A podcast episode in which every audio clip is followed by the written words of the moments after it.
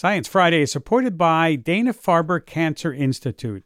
Life sustains itself by cell division, and so does cancer. Breast cancer cells multiply faster because of CDK4-6 proteins. But what if we could block those proteins and stop runaway cell division? To that end, Dana Farber laid the foundation for CDK4-6 inhibitors drugs that are increasing the survival rate for many advanced breast cancer patients.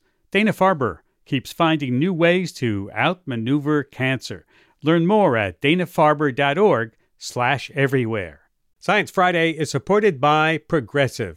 Now, most of you aren't just listening right now. You're driving, cleaning, even exercising. But what if you could be saving money by switching to Progressive? Drivers who save by switching save nearly $750 on average, and auto customers qualify for an average of seven discounts. Multitask right now. Quote today at progressive.com. Progressive Casualty Insurance Company and affiliates.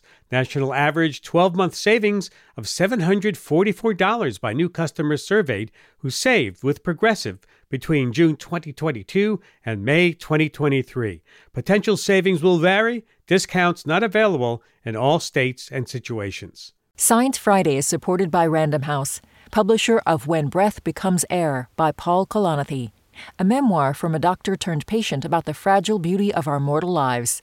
When Breath Becomes Air by Paul Kalanithi is available at prh.com slash air.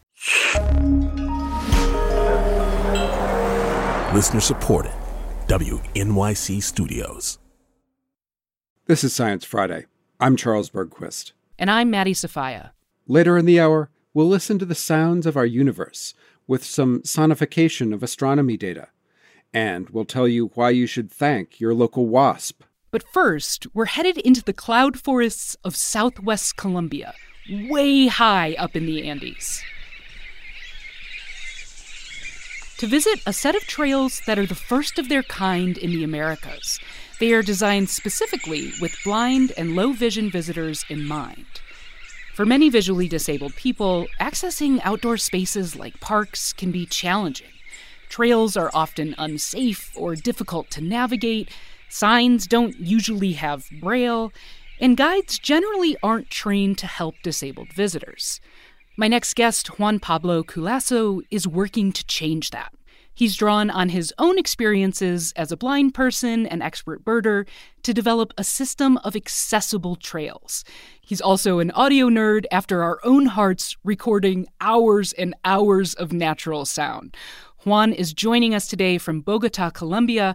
Juan Pablo, welcome to Science Friday. Thank you, Maddie. Juan Pablo, I've heard that you can identify more than 1,000 species of birds by sound. I, my first question is how, Juan? Like, how does one learn to differentiate? okay.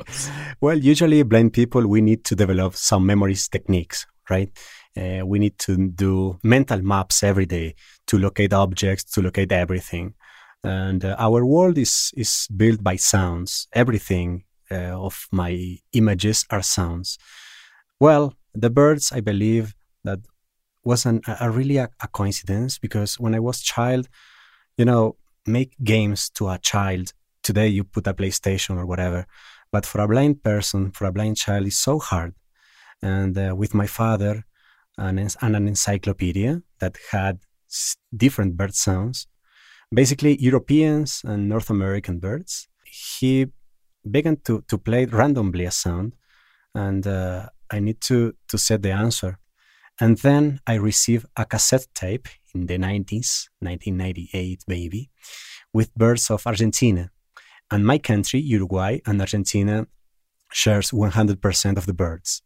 So after that cassette, when we traveled to the field, I began to recognize, wow, this is the bird number one uh, in the side B. Or is the bird, yeah, bird 25 or 26 or whatever. And then the jump to the professional path was when I was 16 years old. I was invited to an expedition with biologists, and uh, one of them gave me a recorder, a microphone, and when you listen the sound louder into into the headphones, just hit the rec button and listening to a bird, that kingfisher really changed my mind. Well, after 20 years, I'm so grateful for the biologist that gave me gave me the equipment, the recorder. Yeah. I love that it's a kingfisher. That's my belted kingfisher. That's my favorite bird. Oh, really? Wow, it's so, excited. beautiful. Yeah. Yeah. Uh-huh. wow, like a celebrity bird. Okay. So I'm wondering, you become, you know, a professional in this space. You spent your childhood falling in love and and, and listening to these birds and, and making games out of it. When did you get the idea to design accessible trails? Matt, this is a beautiful question because I did uh, myself the same question. Juan Pablo, what can I do for the other blind people that can't go outside to nature? Because I, I'm a privileged person, because I could travel mostly in the Americas, but in other parts of the world as well, uh, recording sounds and making workshops and making conferences to sighted people. But what can I do for the other blind people? So in the 2020, in the middle of COVID-19 pandemic si- situation, I moved to Bogota two weeks after the world closes with my girlfriend. Appear an application of a, of a grant to develop or grant projects regarding reactivating tourism post COVID 19. And uh, we applied to that project with the, the first avitourism route for blind people in South America. My idea is not make a thing only for blind people or partial sighted people because in my opinion this is not inclusion it's exclusion my idea is all people together getting an experience in the forest because i know that it's possible to blind people go to nature Wow. Okay, so walk me through some of the features that make it accessible. Like there's audio guides associated with them. Like take me for a walk. okay okay okay Maddie, you you are in the in the beginning of the trail on your right hand there is a rope and uh, i invite you to close your eyes Okay. and walk slowly using that rope hmm you're gonna encounter some signals in the rope, like different textures, that are advising you that a couple of steps in front of you, there is a QR code. You're gonna get your phone, you're gonna scan that QR code, and that QR code will have the description of the place that you are, what trees are, what kind of birds, the description of the path. For example, be careful. On the next steps, there are a climb down. So walk slowly, right? Right. You continue walking, and the, another QR code. So drop the rope, extend your right hand, and you are going to touch a tree. That tree is called whatever. This tree is so important to this forest regarding they get a lot of water inside. Okay, you return to the rope and continue walking. And uh, in the end of the trail, there is a platform, fenced platform, that we are going to meet all together and share the experience. Wow. I love this. It's so immersive. Yes, absolutely. The other thing, Juan Pablo, is there there are people there to help, right? There are guides that are specially trained. Exactly. What do they do differently than, you know, conventionally trained guides? Believe me that all the trainings that I do, 80%, I need to train the people to train their common sense. right? Yeah. Basically. When you break the ice with a blind people, you know, so many people get scary. What gonna say to them? What words can I use? Yeah. Right? So yeah, the guys are, are trained to really don't uh, don't be scary about the blind person. Don't be scary to to say something. The techniques I need to train the persons to really be descriptives, but at the same time, really um, use the appropriate words to describe something. Right? For example, the colors, the colors of the, because so many people thinks that blind people doesn't know nothing about colors, but it's not true. But you can use associations. For example, ah, that I don't know, that tree is red, red, red like the fire or Mhm, whatever mhm. blue like like the sky right specific techniques to really for example 99% of the people when try to guide me in a place take my hand and this is a mistake because my hands are my e- my eyes you know Sure. you need to take my arm to be my hands free to really navigate and understand but you never take a blind a blind person from from their hands. Sorry. So that's the idea. Well, let's let's do it. Let's pretend you're my guide. I have some audio that you graciously gave us. I'm going to close my eyes. You describe to me where we are, you know, what we're hearing, you know, just take me on a little tour, Juan Pablo.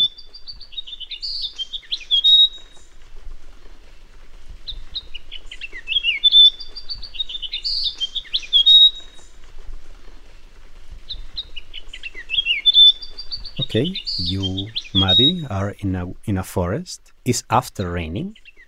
The drops that you are listening are the water that are in the trees that are falling gently onto the floor. No rain. The rain already passes. And now you are listening a beautiful couple of Myiothlypis coronata. That birds are, are very, very small birds of the family of warblers. They are so common in the cloud forest in Colombia. Wow, okay, I love that. Juan Pablo, how hard would this be for other parks to adopt some of these changes? Because it doesn't seem tremendously difficult to me. All the people ask me, Juan Pablo, how many money I need, I need to invest? it's not too much. Uh, the money, in my opinion, is the easiest part. The hardest part is the is the change of the mental thing that most people said, no, I don't receive by people. And they said that because it's so ah, it's so hard to think. It's so hard to think how how can I do or how many things I need to adapt or how many people I need to train. The first thing is really find people with an open mind and uh, they need to believe the nature is a human right. Nature is a human right, and even more for blind people. Even more from blind people. Uh, we want to travel a lot we want to enjoy different things, but it's really, really hard because the most people that is in that places, they prefer to say, no, this place is unsafe. You are going to fall. You cannot. You can't do that. It's easy, Maddie. It's easy. so the change of the attitude of the person is the key. Yeah, that's the hard part. Yeah. I mean, what has been the reaction from people who visit these trails? You know, what are you hearing from people? Well, the first uh, pilot that we did was with uh, children with deaf and blind disability. And for 90% of that, even living 40 minutes away from that beautiful place, so many of them really cry a lot after the experience because no before they could do that. For me, really was really emotionally was so strong. So I remember that I talked to my to my guide. Yeah, I said for for him, Luis Carlos, please take me away from here to cry a little bit mm-hmm. because it's a dream come true, right? So finally, people with my my same disability, in the case of blind, are enjoying the same thing that I really enjoy for the last 20 years. Juan Pablo, that is beautiful. Thank you so much for joining me and taking me on a journey. I had so much fun. I'm so happy to be here. And uh, if I'm allowed to, please find me in Spotify to listen more beautiful nature sounds in South America. we do have a link to your recordings on our website if the audience wants to hear more. Juan Pablo Culasso is a nature recordist and birder based in Bogota, Colombia. Thanks, Maddie.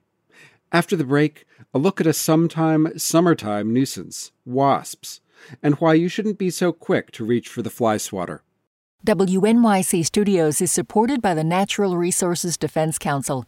Using science, the law, and people power, NRDC is committed to confronting the climate crisis, protecting public health, and safeguarding nature. They address the impact of fossil fuels on communities and our environment. They help protect wildlife, public lands, and irreplaceable ecosystems that all living things depend on. They work to enact policies for clean air, clean water, and access to nature for all. You can help NRDC safeguard the earth for future generations. Visit nrdc.org/wnyc for more information. For so many black people, The Wiz feels like home. The new stage revival has Broadway buzzing. And as it gears up for a national tour, we'll consider the impact this story continues to have 50 years down the yellow brick road. I'm Kai Wright. Join me on the next Notes from America as we pay tribute to The Wiz. Listen wherever you get your podcasts. This is Science Friday. I'm Charles Bergquist. Did your 4th of July celebration include a picnic dinner or a cookout? There's a chance you had some guests that weren't on the invite list. Wasps. Perhaps they were trying to sneak a sip of your drink or sample the fruit salad. But before you reach for the rolled up newspaper or the can of bug spray, my next guest says that you should be thankful for the wasps in your life. They're really doing a lot for you. In fact, she calls wasps nature's pest control agents. If you want to protect the clothes in your closet without them smelling like mothballs, there's a wasp for that. And I was surprised to learn that there are even factories that breed thousands upon thousands of wasps for agricultural use. I spoke with Seirian Sumner, professor of behavioral ecology at University College London and author of the book Endless Forms The Secret World of Wasps. And I started by asking her where wasps fit on the evolutionary tree. Well, actually, everything is a wasp. That's what I like to start with. Is that so? The Hymenoptera encompasses the wasps, bees, and ants, but the wasps are the root of all of those. So bees are wasps that have forgotten how to hunt because most wasps are hunters, and ants are just wasps that have lost the ability to fly, at least in uh, most of their life cycle. It's only the sexuals that fly. So everything is a wasp, really. So I kind of feel that the wasps which are generally overlooked and everybody applauds the bees and the ants, says, well, actually, there would be no bees or ants if it weren't for the wasps. So, all the things that we call uh, yellow jackets, hornets, any of these specific things where you see them and say, "Ooh, there's there's a there's a flying stingy thing," they're all wasps. Yeah, absolutely. Yeah. So, so, but there are many different kinds of wasps. Most people think of wasps as the yellow jacket and the hornet, as you've just mentioned, and those are social wasps. And actually, social wasps represent a very small proportion of the total number of wasp species that have been described. There's over 100,000 species of wasps that have been described, and yet there's only about 1,500 species of social wasps. And in fact, the yellow jackets that come to visit you at your picnics, even across the entire world, there are only about 70 species of those vespines, the yellow jackets and the hornets. So actually, the social wasps that we encounter and we think of as wasps, and we identify that kind of yellow and black striped buzzy thing at picnics, they are a tiny, tiny proportion of what wasps are. Most wasps don't sting, actually. They are parasitoid wasps, which lay their eggs in or on other organisms like a, a, caterpillar or a beetle larva. And they don't have stings, they have a long egg laying sheath called the ovipositor, which they will use to lay the egg in their prey. They won't move the prey, they'll basically find the caterpillar that's buried in a under some bark or something, they'll lay the egg and then they'll leave, and that's it. There's no more parental care. But it's the hunting wasps, the stinging wasps that we think of as being and we recognize as being a wasp. And there are only about 33,000 species of those. I say only, actually, let's get that in perspective because there are only 22,000 species of bees. And yet people think that bees are amazing and so diverse and incredible. Well, there are at least 33,000 species of, of stinging wasps. So the, the scales need to be balanced up here. So it feels like my local wasps sort of change their behavior over the course of the summer. Tell me about the life cycle. What are what are my local wasps likely to be doing? Yeah, so your local wasps, I guess we're talking about your, your yellow jacket wasps, they will have come out in the early spring, and the queens, the mated queens who'd hibernated, will have built their own nest on their own and they will have done all the nest building. They collect wood from your garden benches, your sheds, your fences, bits of dead wood, and they will They'll mix it with saliva and they'll spread it out into this beautiful, thin, papery material, and they'll, they'll start to build what will be an incredible citadel by the end of the summer. And the first brood that are reared will then be the workers. And once the workers have emerged, as adults, they're all her daughters, and they will then be the foragers and the nest builders and the maintenance staff. And the queen herself will never leave the nest again. And so the nest grows exponentially over the summer. And then as you get towards the end of the summer, the early autumn, then things do start to change. And the main thing that changes is that the queen starts laying sexual brood. So she'll be laying what will be next year's queens and also the males, which will mate with queens from other nests. And the workers, she'll stop producing quite so many workers. And the nest kind of moves into a sort of reproductive mode. And this is also the time when lots of the larvae start to pupate.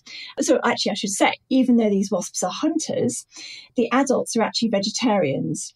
It's the larvae which are the carnivores, so the babies and the meat eaters. Mm-hmm. And so the, the wasps that you see at your picnics and barbecues will be catching the prey or a bit of your sausage. They're quite happy with a bit of carrion. and they'll bring it back to the nest, they'll feed it to the larvae. And the larvae will often reward the worker with a sugary excretion from its mouth. We call it trophallaxis. And this contains a lot of nutrition for the adult wasps. And so that kind of keeps them going during the, most of the summer. But when the larvae start pupating, there's less need for hunting by the workers, and there's also less nutrition provided to the workers by the larvae. And so, what that means is that we start to get wasps bothering us a bit more at our private spaces, our picnics, our patios, our barbecues. And the reason is that they're looking for sugar because they're no longer getting it from the colony. And ordinarily, they would go and visit some flowers because wasps pollinate as well, and they will get nectar from flowers. But your beer, your prosecco, your your sugary drinks are just as good a source of sugar as mm-hmm. anything, and that's why we start to encounter them a lot more towards the end of the summer because they've basically been furloughed from their kind of hunting tasks into um, they're still doing a bit of hunting, but they just you know there's still thousands of wasps alive that are trying to to sustain themselves. And then ultimately, all the workers will die at the end of the autumn, the first frost or so. The sexual brood, so that's the new queens and the males, will have gone off and mated. The males all die. As soon as they've done their bits and mating, they die. And then the mated queens go into hibernation in your shed or your attic um, until the following season. But the entire nest will cease to exist. The old queen dies, everybody dies. So if you've got a big papery nest in your loft or your shed, don't worry, it'll be gone by the end of the autumn. Interesting. Let's talk about the PR aspect. I, I, I guess wasps have a, a bad reputation as being somehow meaner than bees. Is that accurate, or is this just they have a bad publicist? I think you're absolutely right. They do need a definitely need a PR makeover. They get their bad reputation from this end of summer misdemeanors that they cause us at our picnics. And so that really gives them a bad reputation. And it's only at that time when people start to notice them and then they start to swat at them and they get stung and then they go, What's the point of wasps? They're only here to bother us. And people don't really have a good understanding of what wasps do. And I think the stark contrast with the bees is incredible incredible because the bees have we have done such a good job in educating the public in terms of what bees do. Most people understand that bees are pollinators and that they do a really important service in both our farmed ecosystems, our natural ecosystems, our gardens, and where would we be without bees? And therefore, we tolerate the fact that we sometimes get stung by bees. Whereas wasps, without that kind of body of understanding amongst people, the public, and even the scientists about what wasps do and why they matter. We just don't want to tolerate the fact that they get a bit pesky at a very small time of year. So wasps are nature's pest controllers. They are regulating the insect populations in your garden, in your in your local park, in your farm field, in your forest. And so in a world without wasps, we would have a lot of other insects that we possibly find almost as irritating as wasps are, and that we would have to use more chemicals to control them. So we should be really celebrating the wasp and thanking them for the services that they provide us with. So you've mentioned their utility as a pest control agent, but talk to me a little bit more about their pollination aspects. Are there are there specific plants that, if we didn't have the wasps, we wouldn't have whatever this plant is? Yeah, so wasps as pollinators is uh, almost entirely unstudied, except for a few specialist groups who, as you say, are the only things that pollinate these particular plants. So, figs is a really good example. So, some species of figs have a, mutualism with fig wasps. These are tiny little wasps whose life cycle pretty much depends on the fig, apart from dispersal from one fig to another. So, what happens is this, this tiny little wasp, a female who's mated and she's covered in pollen from her the fig that she's hatched from, she will bury into a fig fruit and she'll spread the pollen around inside the fruit. And then she'll also lay lots of eggs and then she'll die. And lots of people say to me, Oh no, are figs actually vegetarian friendly because you're eating wasps? And the truth is that you're not eating wasps. You'd be very unlucky if you ended up eating wasps by eating figs because figs produce an enzyme called ficin, which breaks down the bodies of the dead wasps. So there are no there are no dead mm-hmm. wasps inside your fig. But anyway, then the eggs hatch, and of course they're all the offspring from a single female, so they're brothers and sisters. Um, the brothers mate with the sisters. It's all very lovely. And then the mated sisters then kind of jump around the fruit, covering themselves in pollen, and then they will exit the fruit through a, a little exit entrance that their brothers have kindly uh, dug for them. And the males, or the males, never leave the fruit; they just die inside the fruit. And then those mated pollen-covered females will then move on to another fruit, and so bringing the pollen from one fruit to another, which of course is what pollination is. So that's a really well studied system, and there's over 900 species of fig wasps, and they are, were thought actually until quite recently to be quite faithful to particular species of figs. But actually, more recently, genomic analyses has shown that it's a much messier picture, and there's a bit more of crossover and a bit more infidelity than we thought there was. Um, so the, the fig wasps are a great example of wasp pollination. The other really good example of uh, wasps as essential pollinators is for orchids. So there are some orchids that mimic the a female wasp. So they smell like a female wasp, they look like one, they even feel like one. and so male wasps, male Thynnidae wasps get attracted to these gorgeously sexy flowers and they try and mate with them very vigorously. And in the process, they get dollops of pollen stuck on their back by the flower, which has evolved to be not only mimicking the female wasp, but also be really efficient at depositing a package of pollen onto the wasp. And then the male just goes on his way to the next flower, which he also thinks is another female. Um, and he's oblivious to the fact that he's mating with flowers, not females, and he's carrying pollen from flower to flower. So, unlike the uh, fig wasp story, which is a beautiful story of co evolution where both the plant and the insect benefit, in the case of the orchids, um, the orchids are completely manipulating the wasps, and the wasps get nothing out of it at all. but apart from those two examples, uh, oh, there is another group of wasps actually who are actually called the pollen wasps the Masarinae, and they're so understudied. There's a group um, in South Africa who study them. They're actually found all over the US, you lucky people, and yet hardly anyone has studied them. So if there are any listeners out there looking for a, a research project, then the, the pollen wasps is definitely something that should be researched more. And what's in, eh, fascinating about the pollen wasps is that, as the name suggests, they um, they don't hunt prey, they collect pollen instead, just like a bee, and they will use it then to provision their cells, which will then they'll lay eggs in, and their offspring will feed off the pollen in the same way that a bee um, larva does. So they are remarkable. They've, they've, kind of it's like a parallel form of, of um, vegetarianism in the alongside the bees um, amongst the amongst the wasps. This is Science Friday from WNYC Studios. I'm talking with Professor Seirian Sumner about the secret world of wasps. Do you have a favorite pet species? I do. I always get asked this. People normally say, Oh, I'm sure it's a really hard question. You can't possibly have a favourite. But yes, I do have a favourite.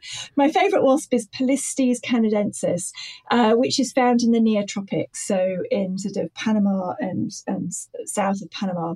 And the reason it's my favourite species is that I studied it for many years.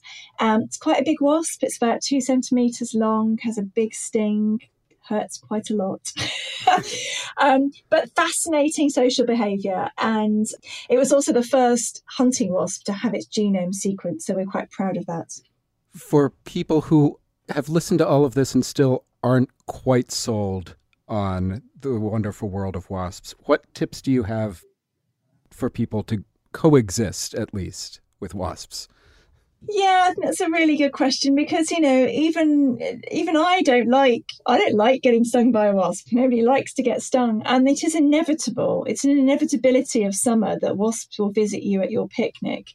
Um, and so, what I try to get my family and friends to do is when a wasp comes along to visit you at your picnic, check out what she's doing. Don't flap around because flapping and shouting at her will basically make her think you are a predator. Um, because certainly in the UK, the main predator of yellow jacket wasps are badgers.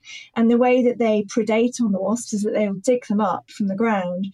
So there's lots of flailing limbs, and the badger's breathing heavily in the nest. It's carbon dioxide. So you flailing your arms around at the wasp and breathing over it, shouting obscene words at it, is only going to make them think that you are a badger um, and that you are going to be attacking them. So they will attack you. So just watch the wasp. See what she wants at your picnic. Is she going for sugar or is she going for some meat? And then whatever you can work out that she wants, give her a little bit of it. Make a little wasp offering. Um, and there are people in parts of the world where wasps are an enormous nuisance, where they're an invasive species. So, um, for example, the yellow jackets are invasive species in um, New Zealand, South Africa, and um, parts of Latin America, like Argentina. And what the people do there is then they go to the they go out for a picnic and they'll bring along a wasp offering with them. So they'll bring along some really smelly bit of fish, and they'll stick it, you know, ten meters away from them, and the wasps will go to that bit of fish and they'll leave them alone. So I think we need to be learning from this a bit more and learning to live well with wasps rather than trying to constantly be combating them because they're not going to go away and we don't want them to go away because they are nature's pest controllers and we should be valuing them and not hating them. This has been fascinating. Thank you so much for taking time to talk with me today. Oh, thank you so much for having me. Seirian Sumner is a professor of behavioral ecology at University College London and author of the book Endless Forms The Secret World of Wasps. And you can read an excerpt from the book on our website at sciencefriday.com/slash wasps. Coming up, Flora Lichtman takes us to listen to the songs of our universe. How researchers turn data from black holes, exploding stars, galaxies, and beyond into sound it's actually pretty straightforward to convert the motion of planets into musical rhythms and notes. When you do that, every solar system has its own beat and its own kind of harmony. So some are, are very pleasant and peaceful, and others are uh, a little more tense and disjointed. Uh, there's everything out there. Sonifying our cosmos after the break. Stay with us. WNYC Studios is supported by the Natural Resources Defense Council. Using science, the law, and people power, NRDC is committed to confronting the climate crisis, protecting public health, and safeguarding nature. They address the impact of fossil fuels on communities and our environment. They help protect wildlife, public lands, and irreplaceable ecosystems that all living things depend on. They work to enact policies for clean air, clean water, and access to nature for all. You can help NRDC safeguard the earth for future generations. Visit nrdc.org/wnyc for more information. Carnegie Hall has welcomed a dizzying array of performers. To have Andy Kaufman, Frank Zappa, and Birgit Nilsson and Horowitz on the same stage, it becomes this kaleidoscope of our history. I'm Jessica Vosk. Join me for the new podcast, If This Hall Could Talk. It's all about our unique cultural history, as witnessed by one of New York's most beloved institutions, Carnegie Hall.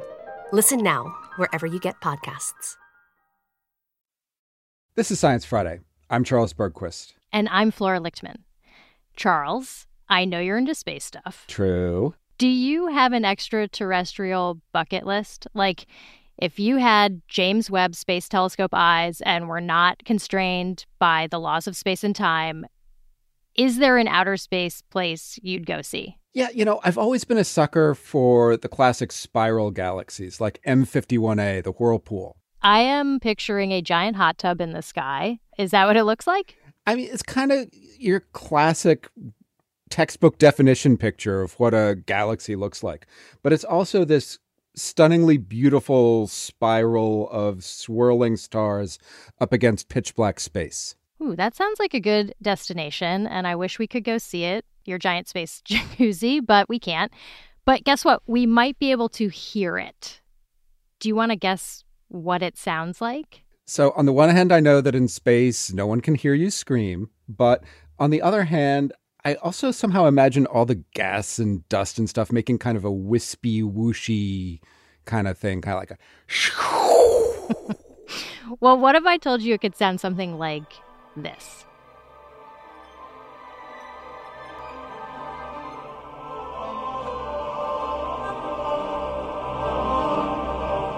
That choral music sung by trapped ghosts is Whirlpool Galaxy M51A.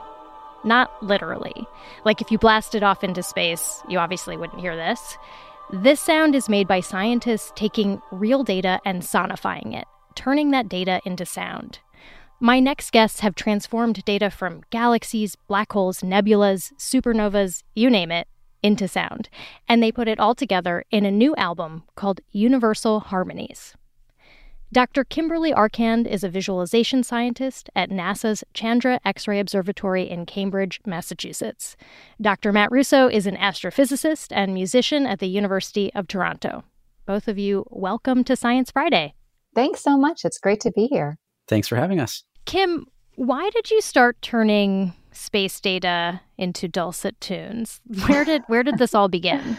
Uh, well, for me, I've been working for NASA's Chandra X ray Observatory for about 25 years. And I spent the first few years of my career just figuring out how to process, you know, this invisible kind of light, X-ray light, into something we can see. And then sort of quickly realized after a few years that that's leaving out a segment of the population. Sonification is just this idea of translating information into sound. And this is part of NASA's sonification program? Like, why does NASA want to do this? Yeah. So, for the most part, it was because we're really trying to make sure our data is accessible, right? There is this idea that when you've got all of this type of invisible light that you're working with, whether it's X ray light or infrared light, we don't have to only prioritize the visual. We can use other senses to be able to explore it, to be able to learn from it, to be able to enjoy it. And so, sonification in particular um, was a technique that I had learned about from a colleague, Dr. Wanda Diaz. She's an astronomer and computer scientist who is blind and uses sonification to be able to understand stars. And so I, I reached out to Matt and his colleague, Andrew, and we started working on a project to take Chandra data and other data sets that we had to translate them into something we could hear and experience in a new way. Matt, you're a musician and an astrophysicist. Is there a connection between the two? There is. And um, we're not the first to realize this. this is a, an extremely old idea. It goes back over 2,000 years to people like Pythagoras. For centuries, it, it, seemed almost obvious that there'd be some connection between the, the cyclical patterns in the universe and the cyclical patterns in music, and, and particular the harmony of both. Hmm. And it turns out there there is a lot of overlap because music and astronomy uh, both have a lot to do with repeating cycles and and listening or or observing how those cycles interact with each other. I want to understand this better, how these sonifications work. I mean, we know space is a vacuum and sound can't travel through it. So, what are we hearing? So, there's many different ways to do sonification. In some cases, you can simply take light data that's received, so for example, how bright a star is over time, and convert that into a sound wave. But you can also take more artistic approaches and maybe convert the pixels in an image to different musical pitches to communicate that information through sound. So we're hearing maybe a translation of brightness or maybe a translation of actually pixels. Are any of your sonifications actual like sound data that has been pitched into our hearing range? Yes, there's one amazing example and it's our sonification of the Perseus galaxy cluster. And that was an image taken with X rays, but the image itself shows ripples. They're actual sound waves traveling through gas in space that are launched by a supermassive black hole. And because the sound waves are visible in the image, we can extract their shape and resynthesize them as a sound. That also involves changing the frequency of those sound waves by uh, about seven or eight musical octaves. That's actually fewer octaves than I would have guessed. Actually, I, I misspoke. It's actually seven or eight actual full piano lengths. so 56 or 57 full octaves. Is that closer to your expectation? yeah. I don't even know. Maybe that's probably still fewer than I would have thought. that's quite a lot. Yeah, f- 57 octaves means you're you're doubling the frequency 57 times. So that's really an exponentially large change in frequency. So let's take a listen to the sonified Perseus cluster. So, this is a huge collection of galaxies with a black hole right in its center.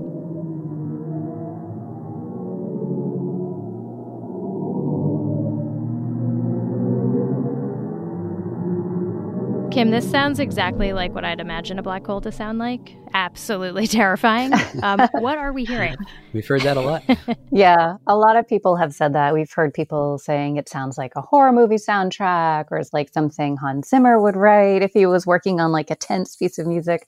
Um, it's, I think it really helps strike our imaginations. But this one's really exciting because this is one of my favorite data sets of all time. Um, the science result for this came back, came out in 2003.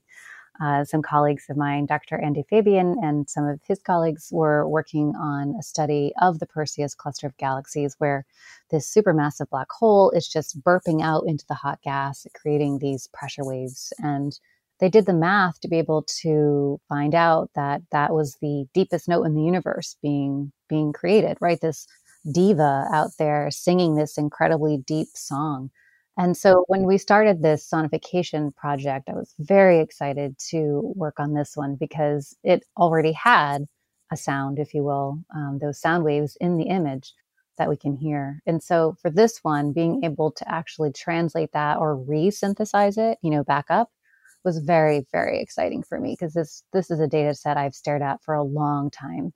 And so to be able to hear it, to actually like hear that that true sound was just super cool. One of my favorite space structures are the pillars of creation. It's a classic, obviously.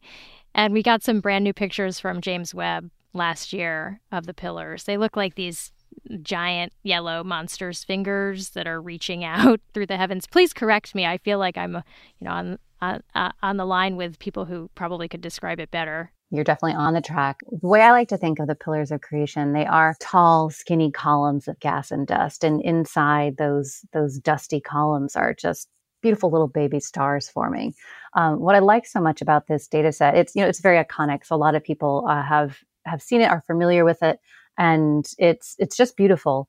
But you know not everybody can access what that image looks like. So being able to take that data and combine it with chandra data where you're seeing slightly older stars around it that combination of data taking that and bringing it into something you can hear is really exciting. Well let's hear some of it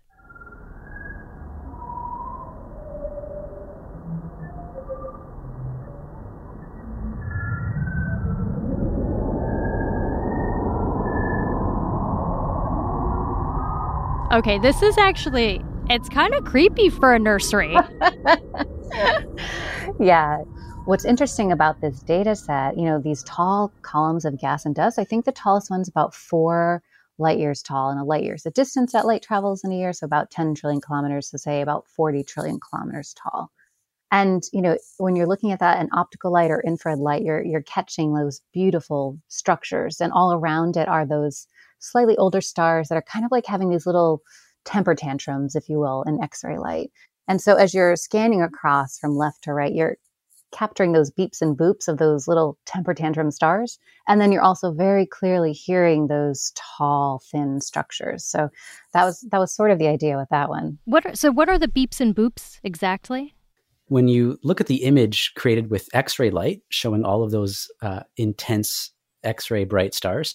It's like a spattering of of paint. There's there's bright stars all over, and in this sonification, their brightness and their position controls the note you're hearing. So every little beep and boop you hear is a, a star emitting intense X-rays, and the the pitch of the note tells you where it is in the image. So if it's towards the top of the image, it's a higher pitch, and the volume tells you how bright or extended that object is. Ah, okay. And so the windy, kind of windy synthesizer sound is actually representing the pillar that I see in the picture. Correct. Yep. It's hard, trying to capture that texture, if you will. That's so cool. I mean, can can we learn anything scientifically by listening to the universe? Oh, absolutely. In astronomy, there's, I think, a couple really good reasons for sonification for research. One of those reasons would be studying time series data um, or things like variable stars. Variable stars, I think, are a great example because when you have a variable star, it's so there's something changing, right? So you're getting the shape of the the light curve, if you will, um, that's going to indicate indicate different kinds of information, whether it's the relative sizes of the stars, relative surface brightnesses, or whatnot. And being able to track that all those changes by sound can be really helpful. That's so cool. Matt, are there some parts of the universe that are more rock and roll and other parts that are like more elevator music That's great. Uh, there are. Uh, the, the, clearest example is solar systems. And this is also one of the earliest uh, connections between music and astronomy. Um, it's actually pretty straightforward to convert the motion of planets into musical rhythms and notes. And so when you do that, every solar system has its own beat and its own kind of harmony. So some are, are very pleasant and peaceful, and others are uh, a little more tense and, and disjointed. So uh, there's everything out there. what about our solar system? Where do we fall on the on the cheesy to cool spectrum? well, that's uh, that kind of depends on your uh, your aesthetics. Um, it's our solar system is it's not very harmonious in a in a classical sense, a fixed repeating beat like some other solar systems but um, it has its own charm. I'm Flora Lichtman. This is Science Friday from WNYC Studios. I'm talking with scientists who turned space data into sound. You said the movements of planets can be converted to notes um, or rhythms. I'm trying to imagine just what that means exactly. Like our orbit is given a note, our orbit around the sun? Uh, yeah. So when you hear a note with your ears, what you're hearing is sound waves oscillating very, very fast. So it's it's air molecules bouncing back and forth at a certain frequency. And so if you take the motion of the planets, say in our solar system, and you imagine speeding everything up by many millions or billions of times, then each planet has its own frequency. It's doing its cycle at its own rate. And so you can associate that with a, a certain frequency of sound and you could see if the planets work together or against each other. Matt, what does it mean to you uh, as an astrophysicist to to hear outer space? Yeah, yeah. Sometimes I do. Um, it's always very exciting when you have a data set and you have some idea for how it's going to turn out, but you never really know until you you know design the algorithm, you write the code, and then you press run, and you just sit back and listen to what's in that data. So that's always a, a very exciting moment.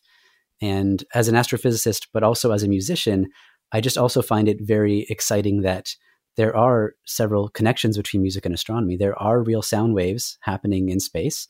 They they can't travel to us because there's too much of a vacuum, but there are there is gas in space. There are stars. There are dust clouds with gas, and sound can travel through those objects. So um, I find it interesting from that perspective that it's kind of breaking that common idea that there's literally no sound in space when that's not quite true. It just sound just has a hard time traveling through There space. is sound in space. Yeah, where, wherever is, there's yes. something for it to travel through. you heard it here first. I love that. I love that. Kim, what about what about you? I mean, just on the sort of emotional level, does does listening to space produce a different feeling than looking over an Excel worksheet? Oh, absolutely. I mean, so I, I think the first time I've heard some of these pieces, again, I know the data really well. I've worked on this stuff for years. And so I know these pixels. And the very first time I heard the Galactic Center, it was one of the very first pieces that Matt and I worked on. And it was so moving to me because it's a very dense and busy data set. There's a lot going on. There's all of these different kinds of light, three different kinds of light.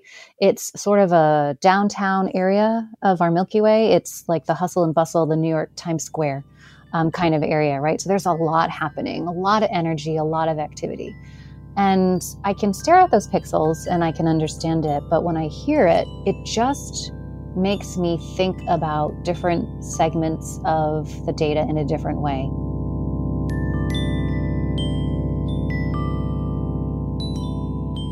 Sound itself just has a sort of stickiness to it, right?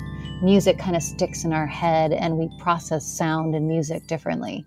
And so I've looked at that image that I created back in like 2009, I think, quite differently since hearing it. I've I've found things in the data that I never realized before. I've seen different, you know, sections of that image and process it in new ways. And I love that. I love that sound can make me think of a data set that I've, you know, known and loved for so long in a new way. I think it's really exciting. Yeah, it probably makes you have a different feeling about it too, or adds to your oh, absolutely. It. it adds to it. Absolutely, it does. Kim, part of the goal of this project was to create something that's more accessible for blind and low vision people. Um, have you heard any feedback from people who have have used the sonifications? How is how have they impacted people? Yeah, so we've been working with people who are either blind or low vision um, on this project pretty much since day one.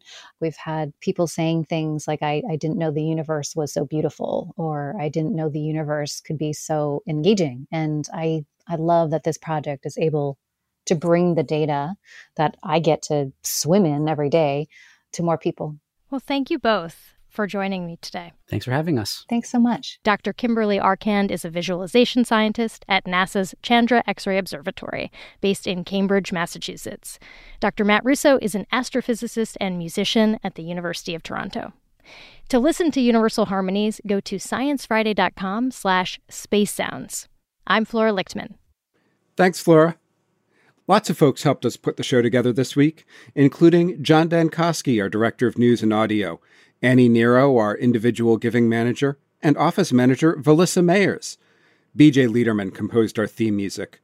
If you missed any part of this program or would like to hear it again, subscribe to our podcasts or ask your smart speaker to play Science Friday.